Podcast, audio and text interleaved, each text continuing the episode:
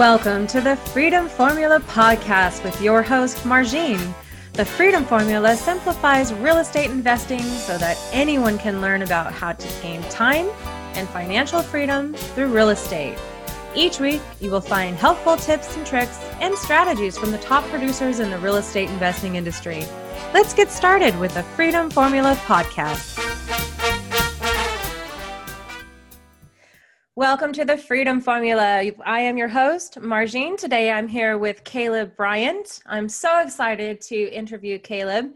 He actually began his real estate career in 2014. I've known him through a few different education groups that we have been through, and he is just a wonderful person, a wonderful investor, and a great businessman. So I'm so excited. Welcome, Caleb. Thank you for being here today. Pleasure to be here. Thank you so much for having me.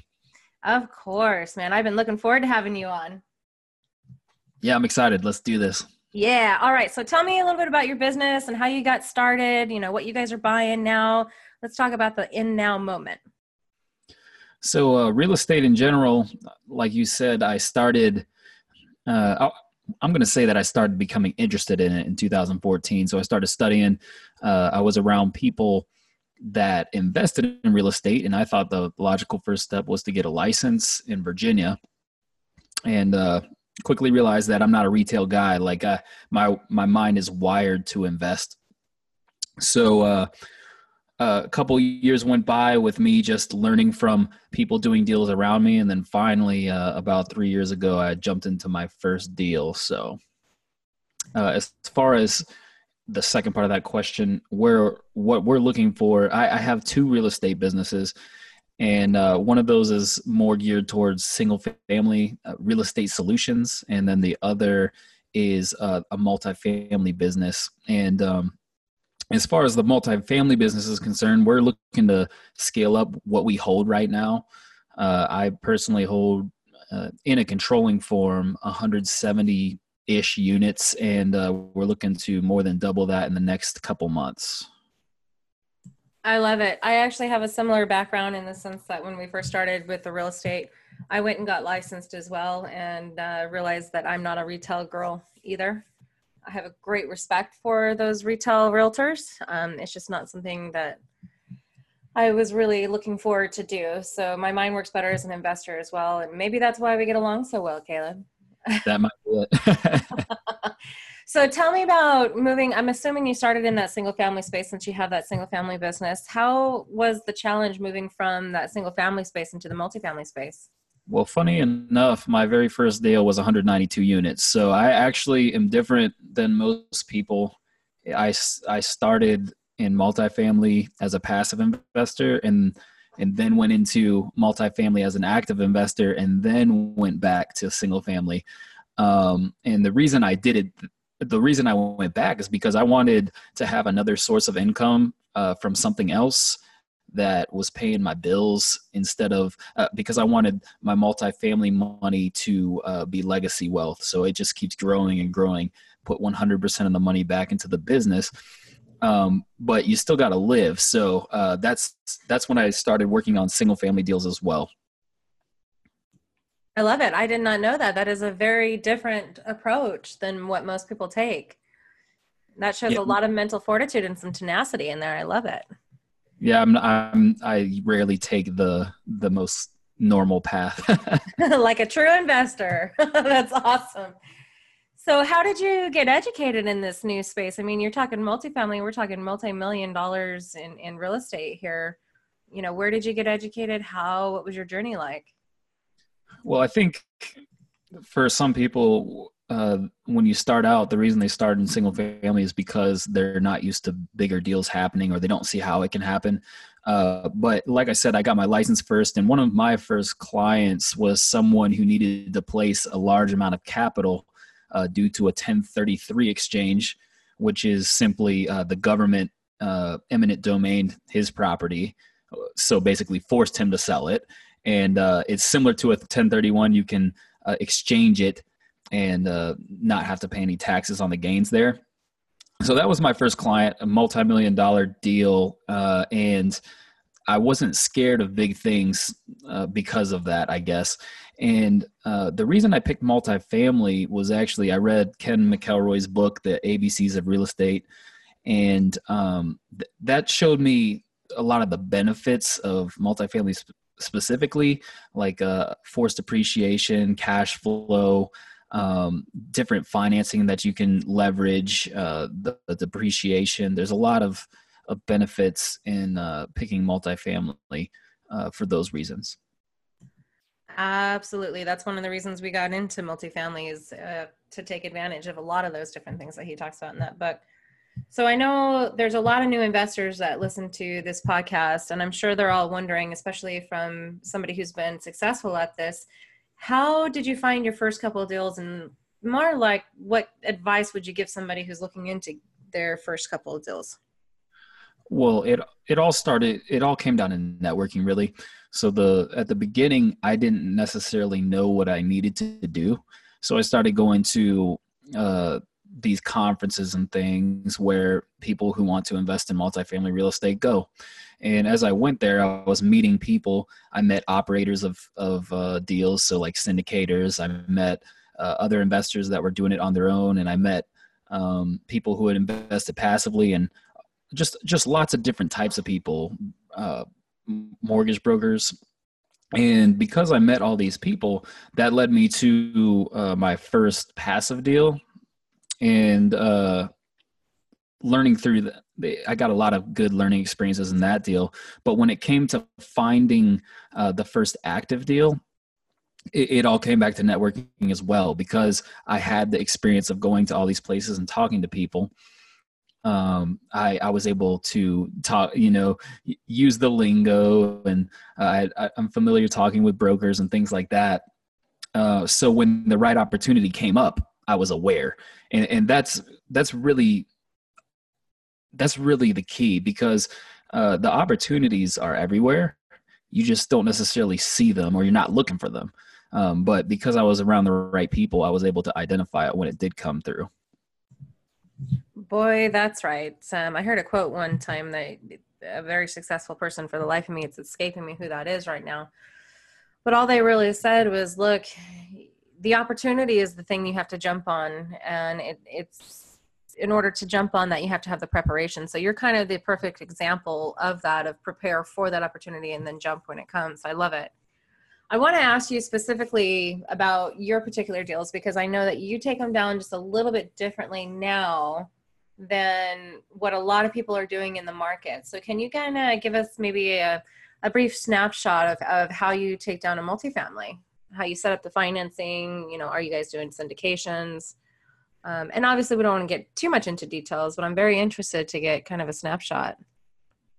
Okay. Um, so I'll try not to get too into details. but uh, as far as the way we set them up, so we we uh, tackle the deals through joint venture partnership, and uh, it's it's me.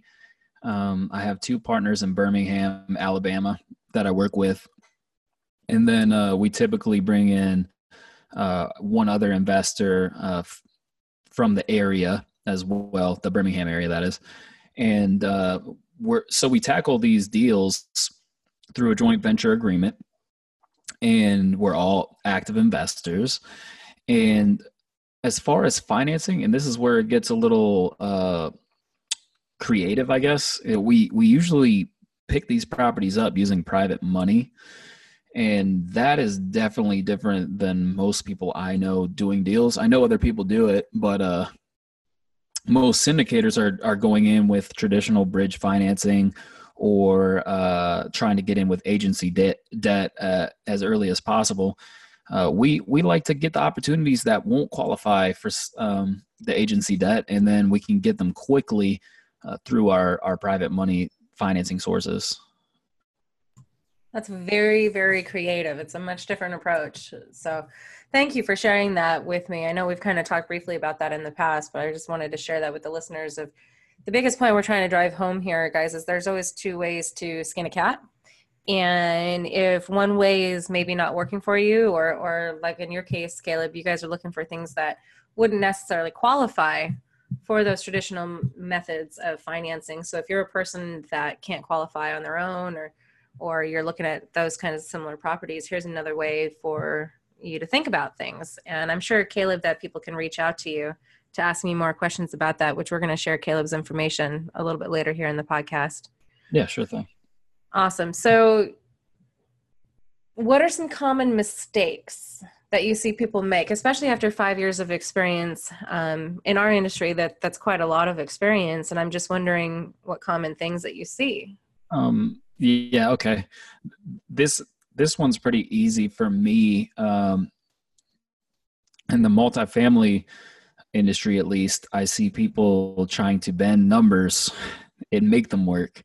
Mm, yeah. um, and you can't do that. Uh, in in our model, like if we do that, it, it ruins the whole thing. So when we go in with the private money, we go in knowing that we're going to refinance at a certain time period and uh, if we don't buy at 65% of the the current market value then it doesn't work so i, I see people maybe uh, bending numbers or sugarcoating uh, operating agreements, or excuse me, operating uh, goodness, offering memorandums. There we go. Uh, and it's you just want to be careful of that. So uh, don't don't let the the hype of a deal make you make a bad decision. And one way you can avoid making a bad decision like that is just teaming up with someone with lots of experience. That's very true.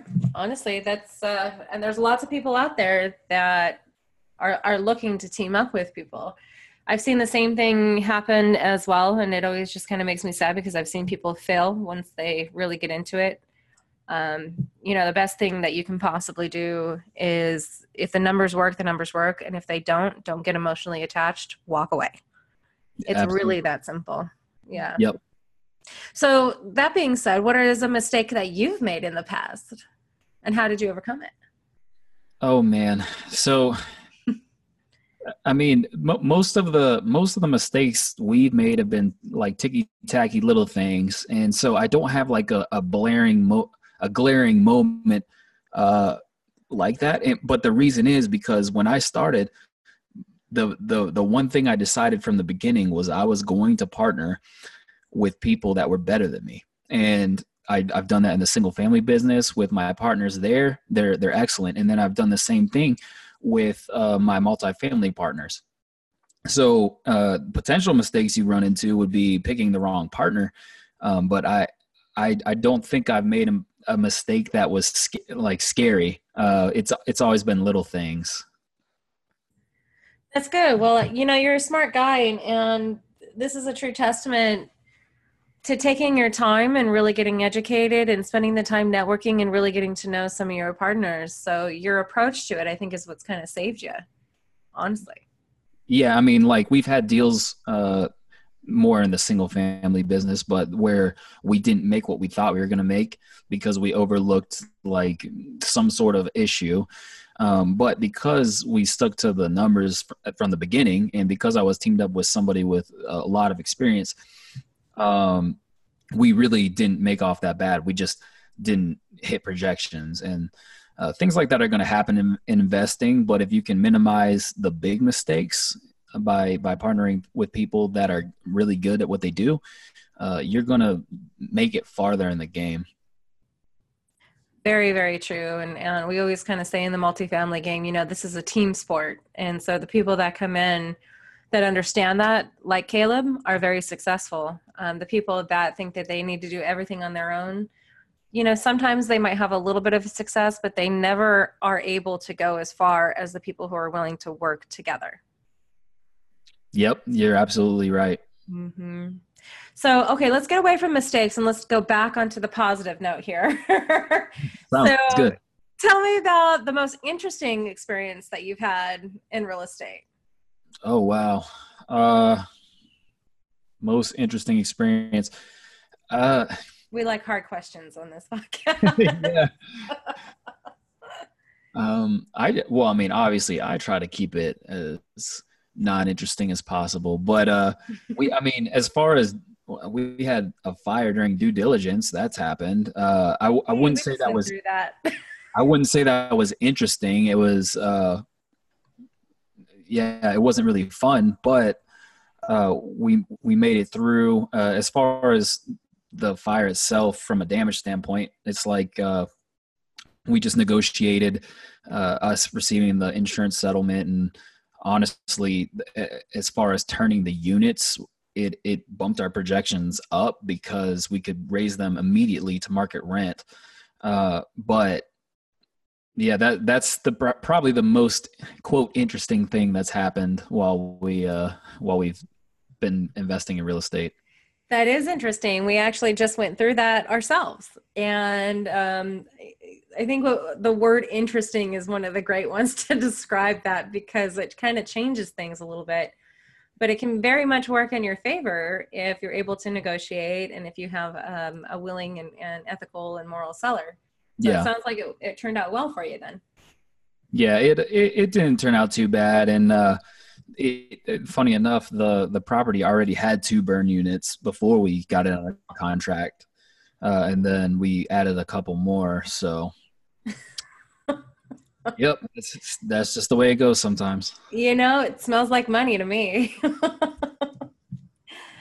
Uh, it's that's just real estate. It, things happen. That's why you have really good insurance. That's why you have open and honest communication, especially with your sellers. And you just kind of keep moving forward. And again, as long as the numbers work, the numbers work. You can't be afraid of hard work in this industry. So. Oh no.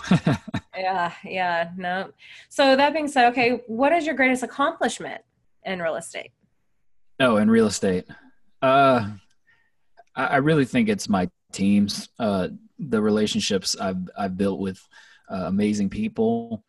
Uh, because without them, I really wouldn't be very far at all. Um, so I, I, would say relationships and just uh, the the way I go about building relationships maybe uh, is probably my my greatest uh, achievement so why don't you expand a little bit on that? Because I'm sure all the listeners got curious on how you're establishing those relationships. You know, most of my listeners are actually entrepreneurs, business owners that are continually looking to network and, and build those relationships. So let's talk a little bit more about that and how you've been successful with that. What's your systematic approach? Well, it's I look for people that have a similar mindset, and I'm not saying um, necessarily in in um, like the way they conduct business, but more so in life. So like when I first met my multifamily partners, they uh, they both were very uh pe- they were people that were driven by the book uh think and grow rich so like uh i i mentioned the title of the book and his eyes lit up and uh I knew I was like, oh, okay, let's let's see where this conversation goes. And then like uh, my other multifamily business partner has the the burn the ships tattoo, also uh, mentioned in that book. So um, it, it, starts with things like that. I, I, I pay attention to how they tr- my partners treat people before I work with them, and that's that that's not just a partners thing. That's just a people thing.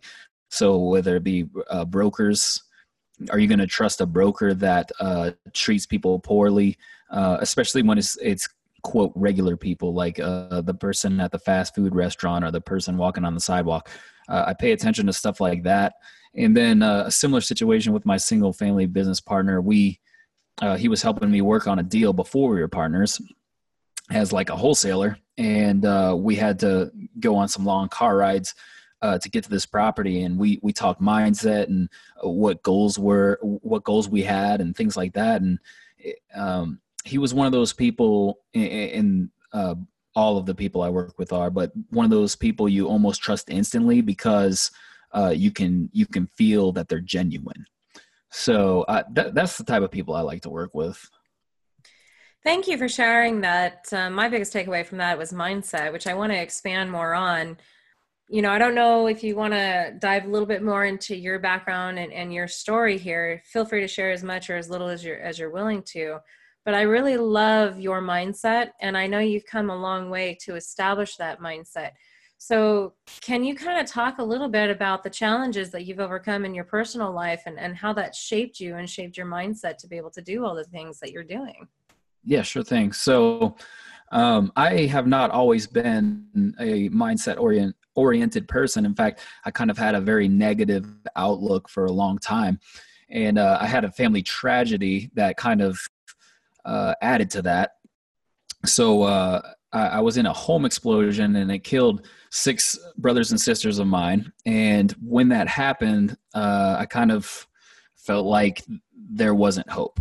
So uh, for a long time, uh, quite a few years, I lived in that mentality, just kind of stumbling through life. And then actually, the Think and Grow Rich is the book that made me think about this. Like, whoa, I'm in control. Um, I'm in control of what I'm thinking, and I need to tell myself that this is not okay.